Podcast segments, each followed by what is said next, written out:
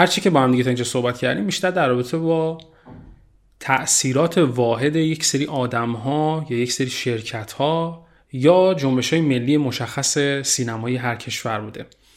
اشاره کردیم به آدم های مختلف مثل گریفیت مثلا یا شرکت پته یا اتفاقاتی که توی آلمان به اصطلاح افتاد و جنبش سینمایی اون کشور رو تغییر داد. اما می‌خوایم نگاه بکنیم با هم دیگه ورق بزنیم تاریخ سینما رو توی مبحث سبک سینما. ببینیم که سبکایی که توی سینما به وجود میان چطوری آروم آروم خودشون رو پیدا می‌کنن در ورق تاریخ سینما چطور افراد میان و به سینما این اعتبار رو میدن تا بتونه دست درازی بکنه به سبکای دیگه هنری که در هنرهای مختلف قبلا هم امتحان شده.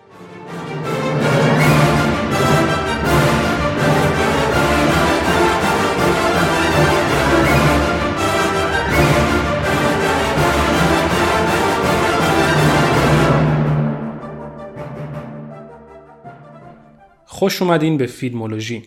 قراره که توی این برنامه با همدیگه صحبت بکنیم در رابطه با جنبش های سینمایی. آروم آروم مباحث رو وارد بکنیم توی مبحث جنبش شناسی سینما. ببینیم جنبش های مختلفی که توی سینما اتفاق افتادن ویژگی بارزشون چی هست چطور ظهور کردن و چطور افول کردن و چطور اصلا این جنبش ها به وجود اومدن. اصلا ما وقتی راجع به جنبش سینمایی داریم صحبت می‌کنیم از چه چیزی حرف می‌زنیم؟ معنی جنبش سینمایی چی هست؟ جنبش سینمایی مجموعی از فیلمسازان هستند که در یک بازی زمانی در یک بازی زمانی مشخص چیزی رو تجربه کردن که بدیل بوده متفاوت بوده نو بوده تازه بوده خلاقانه بوده و مخالف بوده با جریانی که حاکم بوده بر سینمای جهان. فکر می‌کنم تا الان برای همه عزیزان واضحه و ما این رو بارها اشاره کردیم و به جزئیات هم ازش عبور کردیم که چطور سینما آروم آروم میاد خودش رو به عنوان یک صنعت معرفی می‌کنه یک صنعت پولساز معرفی می‌کنه. چطور؟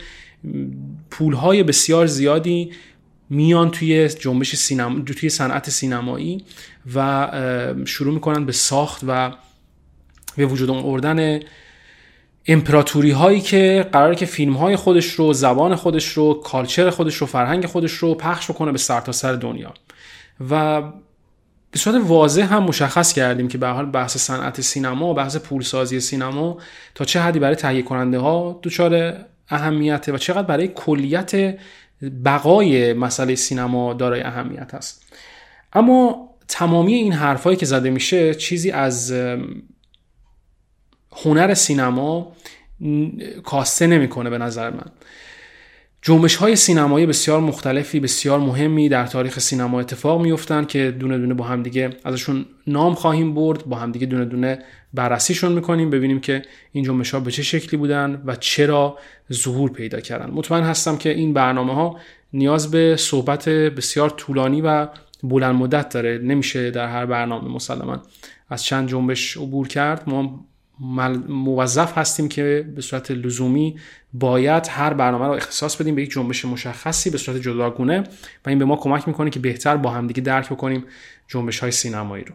همونطور که عرض کردم خدمتتون جنبش های سینمایی به مجموعی از فیلمسازان گفته می شده که حرکت نوین و بدیلی رو در طی زمان کاری خودشون به نوعی تجربه کردن و تونستن رد پای از خودشون جا بذارن در تاریخ سینما. خیلی از افراد دیگه هم که امروز هم کار می‌کنن هنوز علاقمند هستن به جنبش های خاص سینمایی و سعی می‌کنن این جنبش ها رو به نوعی پیگیری بکنن. اگه بخوایم به نمونه ای از جنبش های مدرن سینما اشاره بکنیم می‌تونیم به جنبش دوگما اشاره بکنیم. جنبشی که در دانمارک کلید می‌خوره و بعد هم به حال تاثیرات خاص خودش رو داره در سینمای جهان.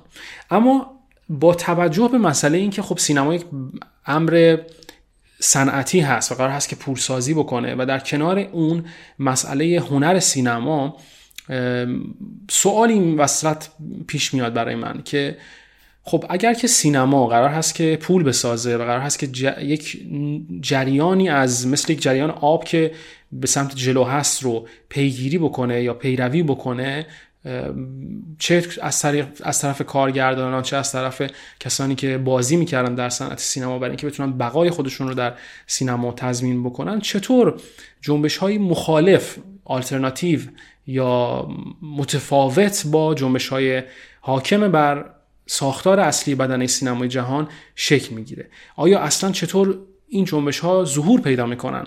وقتی که ما در حال حاضر حتی آگاه هستیم به اینکه این جنبش ها به علت متفاوت بودن برخوردشون با مسئله سینما و به خاطر متفاوت بودن نوع روایی خودشون در شکل های مختلف و به حتی به لحاظ تکنیکی مسلما تعداد کمی رو به سینماها جلب می‌کنن افراد محدودی هستن که به این شکل از فیلم ها علاقه نشون میدن. ولی این ظهور جنبش ها چطور اتفاق میفته این سوال مطرح هست و فکر می‌کنم که در پایان این فصل جلساتی که خواهیم داشت در رابطه با جنبش های سینمایی من فکر کنم بتونیم که به اینها به این سوال پاسخ بدیم.